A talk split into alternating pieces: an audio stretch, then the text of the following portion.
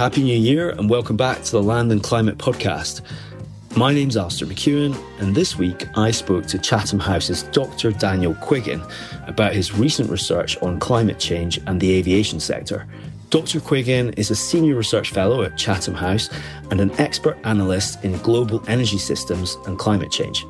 And as some of you might remember, we interviewed him in a previous podcast on his research on bioenergy and carbon capture and storage, or BECCS relying on bioenergy with carbon capture and storage to offset these res- residual emissions from the aviation sector is just not compatible with the timescale that we've set ourselves for net zero in the UK, which is 2050.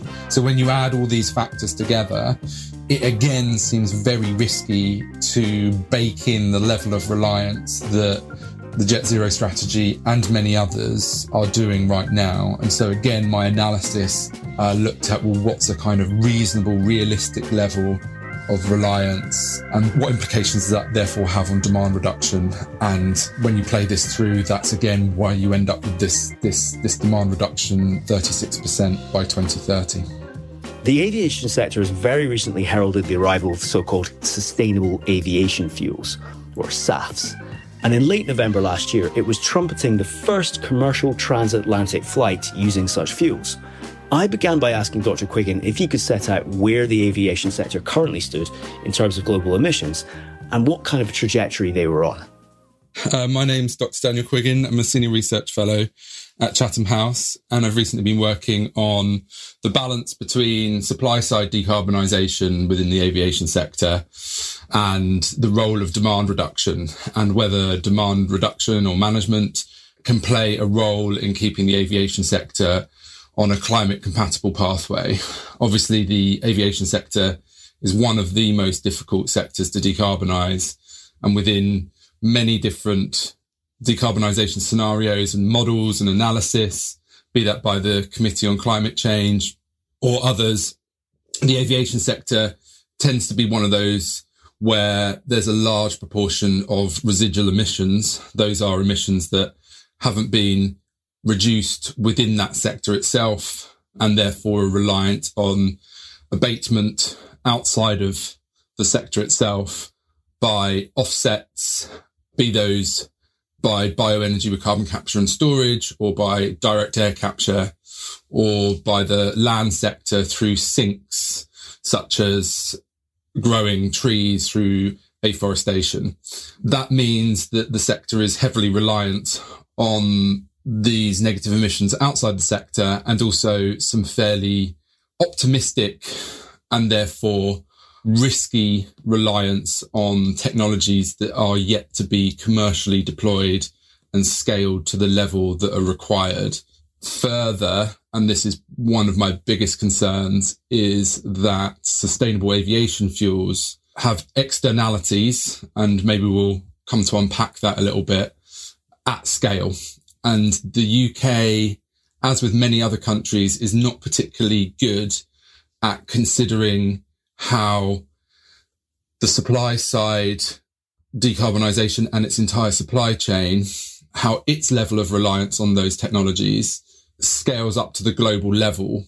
And it's at the global level that really these externalities at scale come to fruition. Let's go straight into the sustainable aviation fuels then, and policymakers looking at sustainable aviation fuels.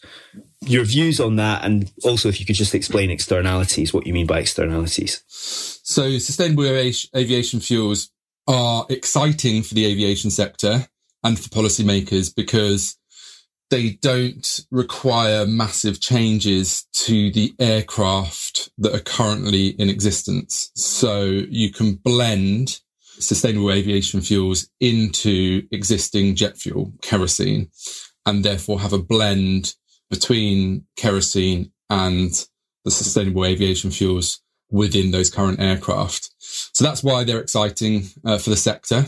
However, they are reliant on bioenergy and bioenergy feedstocks and bioenergy can come in various different forms. We can use wastes and residues such as from the agricultural sector and process them and turn them into SAFs or sustainable av- aviation fuels or they can be from uh, purpose grown crops, bioenergy crops. And when they are grown from purpose grown bioenergy crops, such as palm and turning that into palm oil or miscanthus, which is a type of crop sometimes referred to as elephant grass, there is a risk that they displace the growing of crops for food for human consumption. And we know that there's been a large degree of food price inflation over recent years. And the more we displace the staple crops within the land sector, the greater the risk is that we have food price inflation. And principally, it's more expensive to use waste and residues because those waste and residues tend to come from very dispersed locations. So if you can imagine, you've got a farm over here, a farm over there, and they produce a small amount of waste and this other farm produces a small amount of waste, or maybe it comes from the processing of sewage, uh, which can also be used. And that's, you can have, have a bit of waste from this sewage processing plant and another from another plant.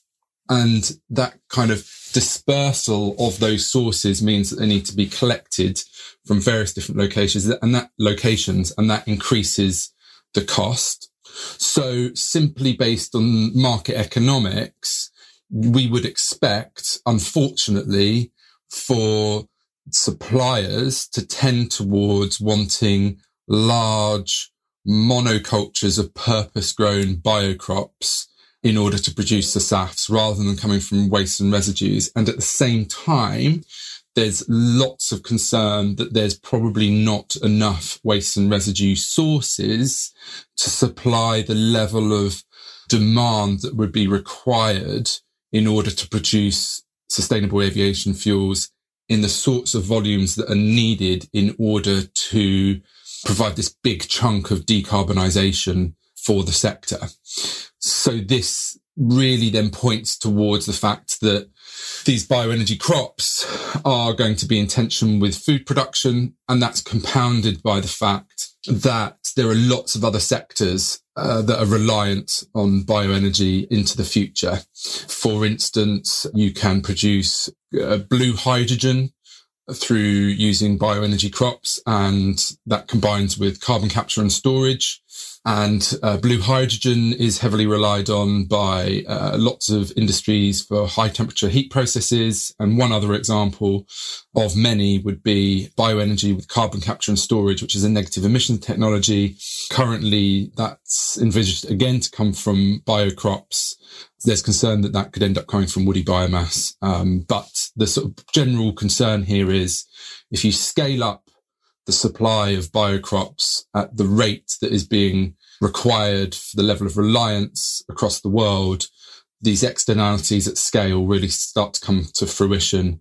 And sadly, the people that will be most likely impacted by pushing up food prices are the most vulnerable populations in the world who are also going to be impacted by climate change uh, the most. At the same time, and this is just maybe one last point, lots of decarbonisation scenarios assume a level of supply chain emissions for SAFs, sustainable aviation fuels, which is an average across all of them with very little analysis to kind of look across the various different range of sustainable aviation fuels and say, well, what proportion of the entire portfolio of those SAFs or, or sustainable aviation fuels will be supplied by various different types and then sort of take a, a weighted average. And when we do this, we find a much lower greenhouse gas emission saving p- potential. So these two factors combined means that the level of reliance that we are likely to be planning for should be reduced. That means there's an even bigger emissions gap when we look at SAFs. And just to be clear on sustainable aviation fuels, I mean, first of all, the term itself could actually be slightly misleading in that it's not necessarily sustainable. I mean, it's, it's a kind of industry coin phrase, I guess. I mean, you might want to say something about that. And just secondly, they're not zero emissions fuels, just to be clear for listeners. They're fuels which, because they're using in general bioenergy and therefore there's, in a sense, there's a kind of emissions are absorbed and then there's the kind of bioenergy crops are renewed that in connection with using something like like carbon capture and storage, only then could there be theoretically an entire removal of emissions. Is is that right? Yeah, that's right. Um, I suppose one small caveat or correction to what you just said is that in order for them to be literally zero emissions, they would have to also combine with carbon capture and storage on the plane, as well as carbon capture and storage on the vehicles that move the biofuels around and the plants that process them, etc., etc., which really is not being planned for. Within the analysis that, that I've done, uh, we've found the, the emission saving potential of around about 58% relative to kerosene or jet fuel. And, and, maybe one other point that, that I haven't mentioned quite yet is that we're already seeing, right, that the bioenergy feedstocks that are coming into Europe and to the UK and the main suppliers are China, Indonesia and Malaysia, particularly in relation to China, there's growing concerns that these feedstocks, which are being classified as used cooking oil, are unlikely actually to be used cooking oil. And the concern is there's fraudulent declarations being made because in actuality, they may well be palm oil. And obviously, uh, when you grow palm, that displaces you either you know, cut down forests or you displace food production. Um, so this really speaks to the heart of one of my concerns, which is that supplying bioenergy feedstocks through these waste and residues, in this case, use cooking oil, it's just not economically viable to produce them in the volumes. So we're going to end up more likely using things like palm and palm oil. Maybe one last final point on this topic, which is that, you know, the UK government recently announced that in Teesside, there's going to be a plant uh, built producing SAFs, uh, sustainable aviation fuels from waste and residues.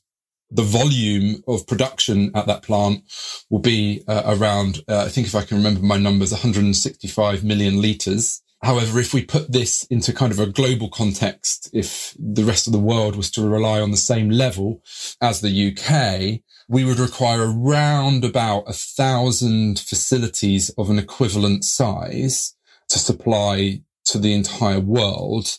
That needs to be put in context. Currently, there's around about 825 active oil refineries in the world today. We're planning implicitly at a global level to have the same level of production in terms of facilities as we have oil production now.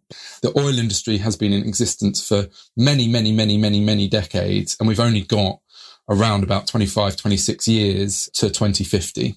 So it's these sorts of reality checks that we need to have in our mind when we're talking about any decarbonisation option, indeed for any sector, and really think about the realities of trying to achieve these rather than simply relying on models such as integrated assessment models, which are used by the IPCC, so the International Panel on Climate Change, which are cost optimizing models that prescribe a particular level of reliance on some decarbonisation technology but don't necessarily take in these sort of on the ground realities. And one really big last concern is that these models, particularly the integrated assessment models, some of them do, but they don't always explicitly model the amount of land at a kind of granular level or geographic level. They tend to have quite optimistic assumptions as to how much land will be available. And sometimes that's reliant on genetically modified crops to increase yields when we're producing staple crops such that we then free up land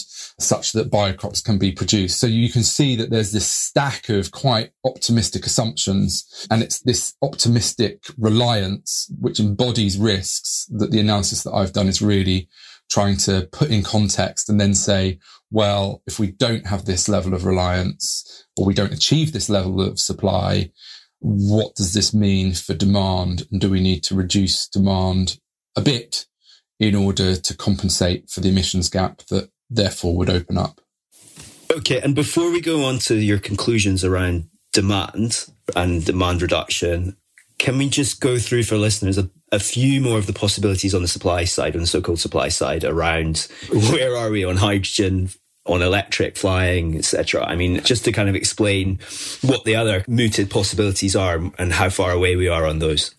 I think I think people are very excited about hydrogen and and battery powered planes. In the long term, both hydrogen and battery powered planes could be a real game changer for aviation. Um, however, if you dig into most models, including the government's own Jet Zero strategy, which is their sort of equivalent model that forecasts the level of reliance on various different technologies. My view on those models is actually they don't have a particularly high level of reliance. And I think that is informed by much more realistic assumptions. For instance, no one really is planning for electric planes to fly in excess of 400 kilometers because you've got range limitations. Those sorts of assumptions are already embedded in most other people's analysis. So when I looked at them, I sort of thought, well, these are reasonably realistic, but the level of reliance is not particularly high anyway. So there's not a particularly big risk there. Some in the industry talk about those two technologies as playing a really big role, but policymakers aren't really planning for that. So that doesn't concern me so much. I think final point on them is both of those technologies require completely different aircraft. You can't burn hydrogen in a jet plane, a commercial airliner that exists today, and nor can you retrofit uh, that sort of plane to fly based on batteries. So they, they would require the phasing out of current aircraft and the replacement of. And that's one of the really big challenges. I don't know whether you want to go into fuel efficiency. That's one of the, the other big elements of decarbonisation of the sector. The really big problem when we look at fuel efficiency, like with sustainable aviation fuels, the fuel efficiency savings are a big component of emissions savings in most aviation scenarios, including the UK government's. The issue really is that planes, their lifetime is around about 22 and a half years. And we've had a recent kind of integration of a new generation of aircraft in the last five to 10 years. So those planes that have recently entered into the commercial fleet are likely to be in existence for the next 10, 15 years, unless you phase them out very quickly. So you're left in this position of, do you phase out aircraft that are, are relatively new sooner than they should be? But if you do, there aren't new aircraft with particularly high fuel efficiency savings that can come online in the immediate term. So there's not a great deal of point in doing that. But then if you wait for this next generation of aircraft to come along with much greater fuel efficiency savings, then so much time has passed between now and 2050. And there's not much time really left for those aircraft to make big emissions abatement savings either. So you're left in this kind of weird position. And it's not that dissimilar really to the issues with passenger cars. So internal combustion engines, you know, lifetime is nine years.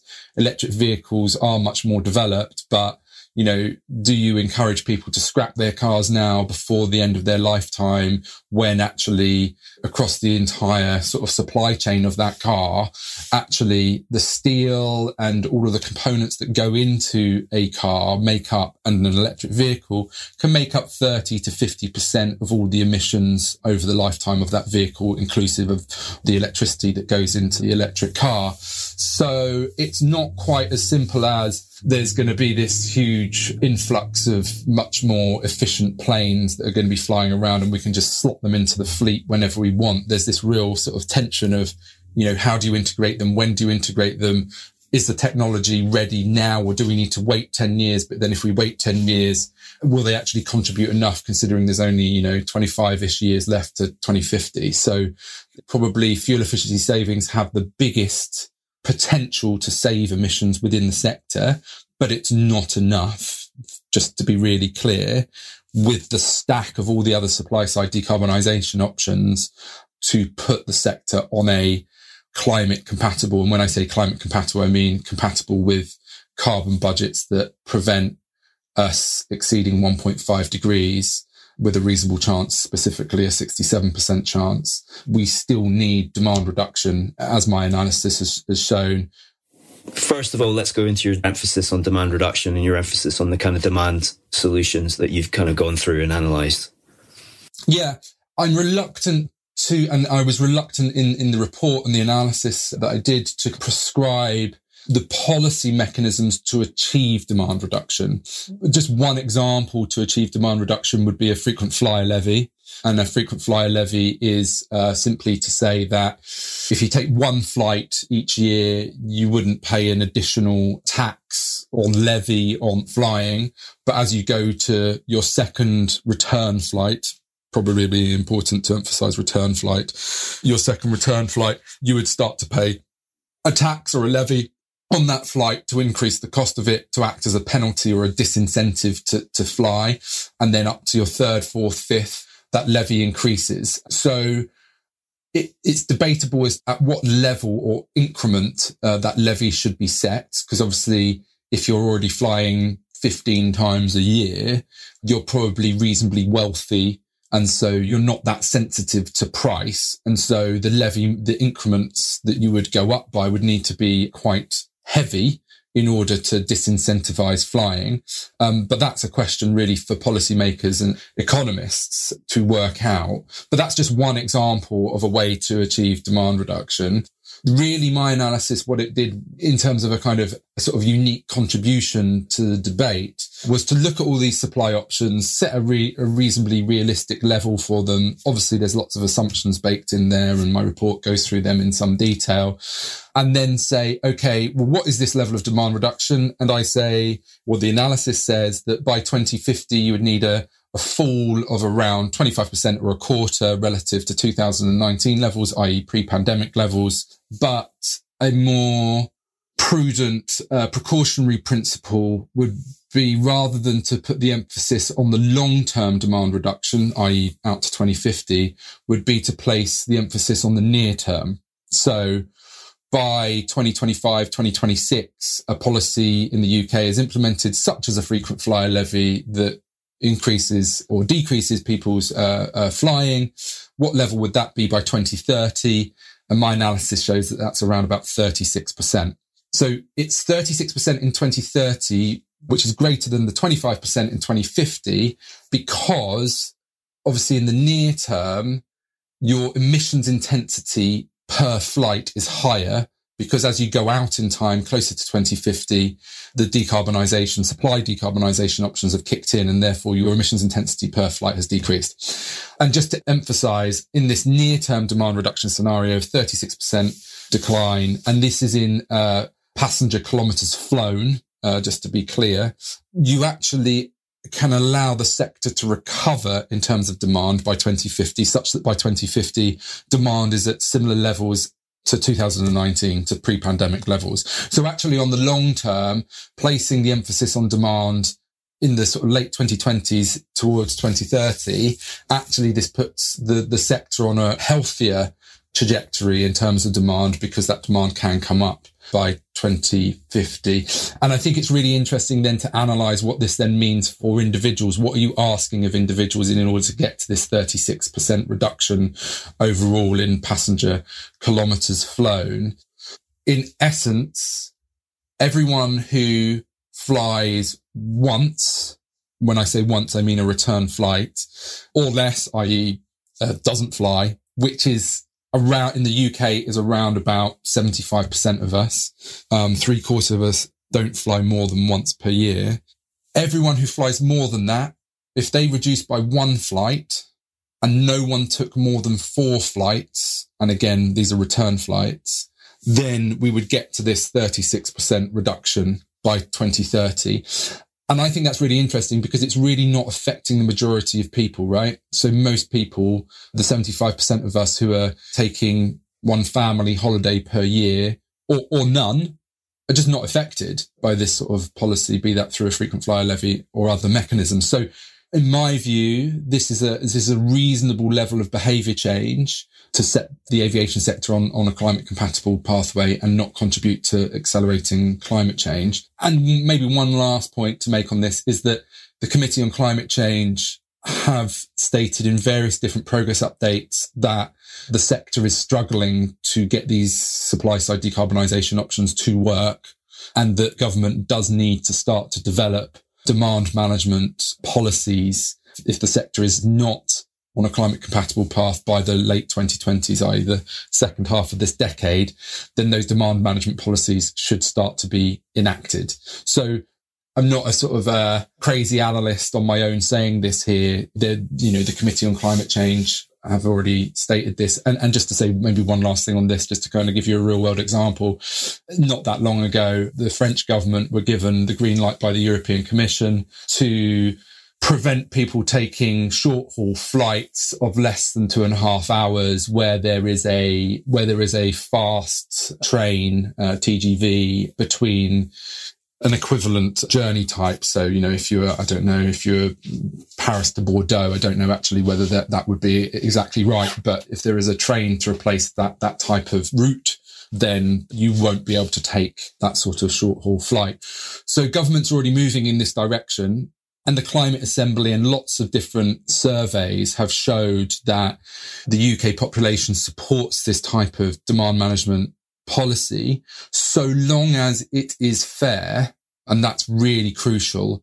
And actually an Ipsos poll showed that in terms of demand management was the most voted for or agreeable policies within net zero to do demand management within, within the aviation sector. Maybe let's then just go on to residual emissions and what you wanted to say about perhaps it's, it's also related to so-called negative emissions technologies and what's going on there. So the UK government has a uh, one of the departments within within the UK Civil Service is the Department for Transport, and the Department for Transport has a strategy called the Jet Zero Strategy, and it is a aviation specific decarbonisation trajectory where they've analysed the various different supply side options and so on.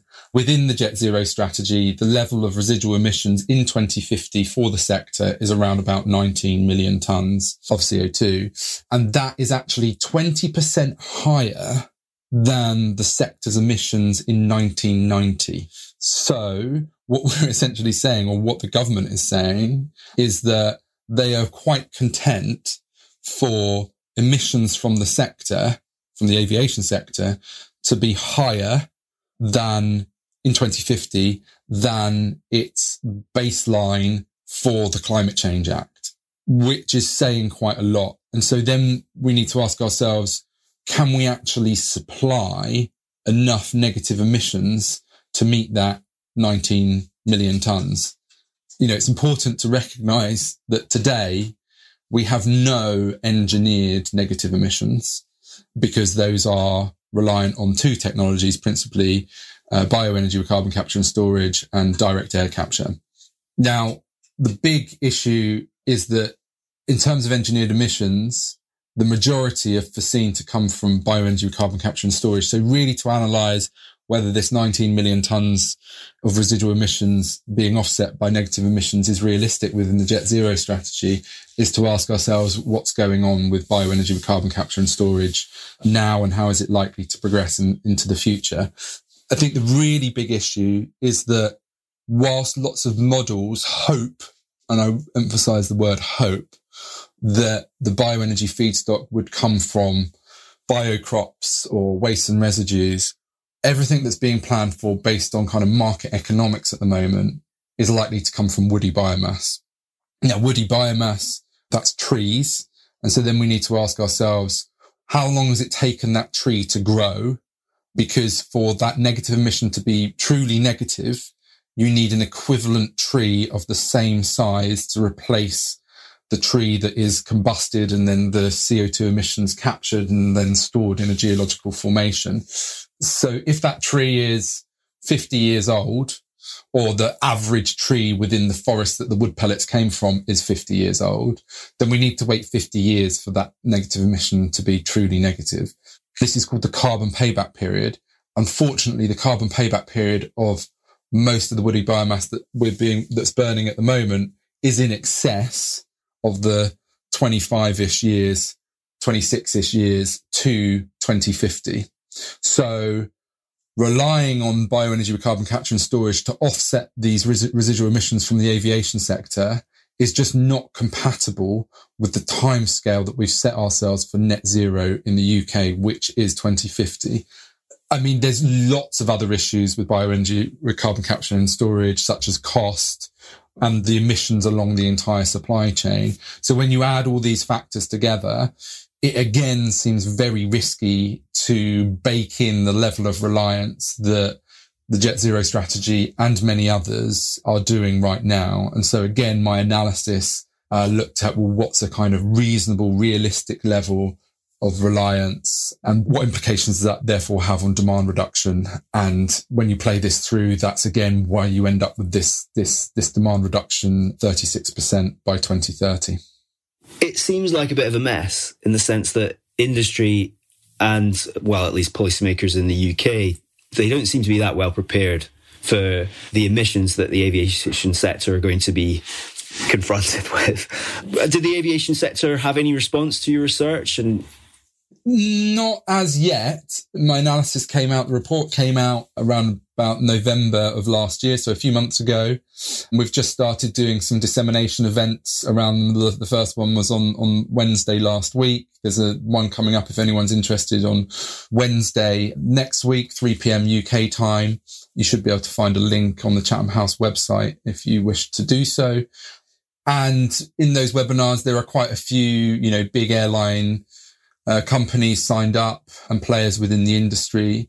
There hasn't been particular pushback at the moment, but that doesn't mean that won't come down the line. You know, it takes a bit of time for people to digest this sort of analysis. I think you're right. The entire sector is, is somewhat of course, and it does feel like a bit of a mess.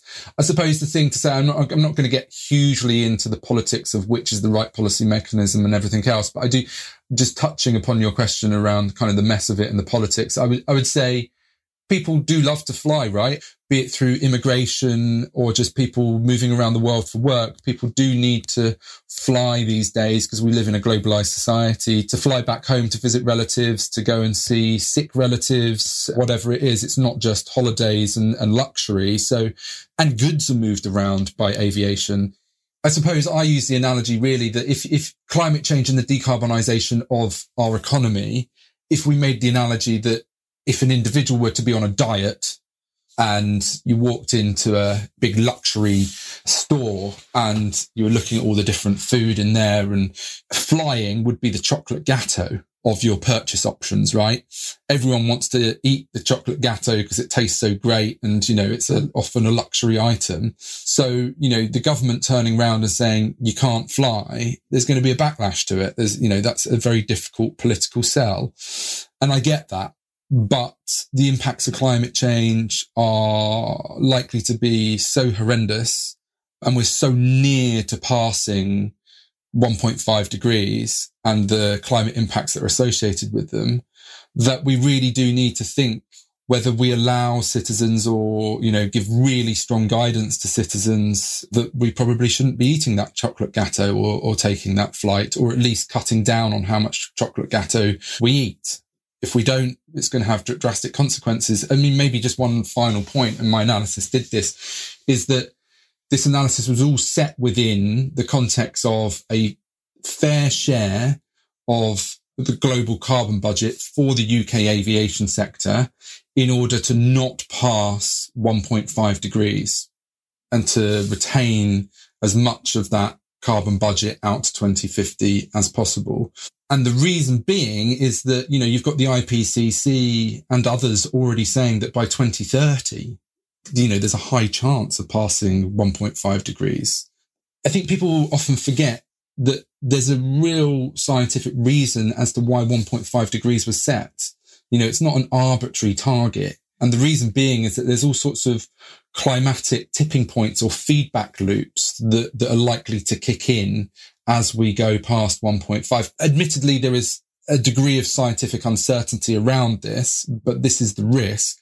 That as we pass 1.5, you get greater melting of the ice sheet and snow reflect more sunlight back into the atmosphere. And so you get this kind of acceleration of climate change because a, a dark surface where the snow once was absorbs more heat and that accelerates global warming uh, in of itself. And there's lots of these climatic tipping points. And so as we pass 1.5, these tipping points kick in, accelerating climate change. So that's the real risk.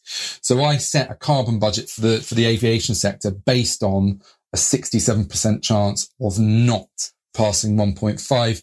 And I would argue that, you know, a 67% chance is a not particularly great chance given the impacts that could come about. So if we were to increase that percentage chance to 95%, your, your carbon budget would, would decrease even further and therefore your demand reduction that you would need would, would, would increase. So whilst there are lots of assumptions built into this, we do need to just keep in the forefront of our mind that passing 1.5 is not some arbitrary thing. I mean, I won't say which global technology leader I was listening to on, on another podcast the other day, but, but let's just say a, a, a fairly prominent one.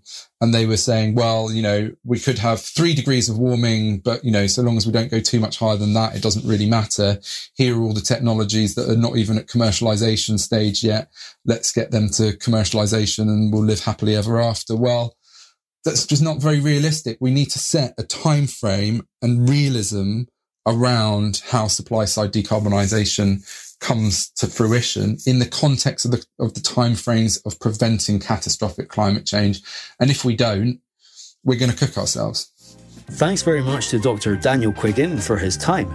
You may know we have recorded other podcast episodes which go into the issues raised in this interview, such as an investigation into the cooking oil trade and a more in depth explainer of the impacts of developing BECCS or bioenergy with carbon capture and storage.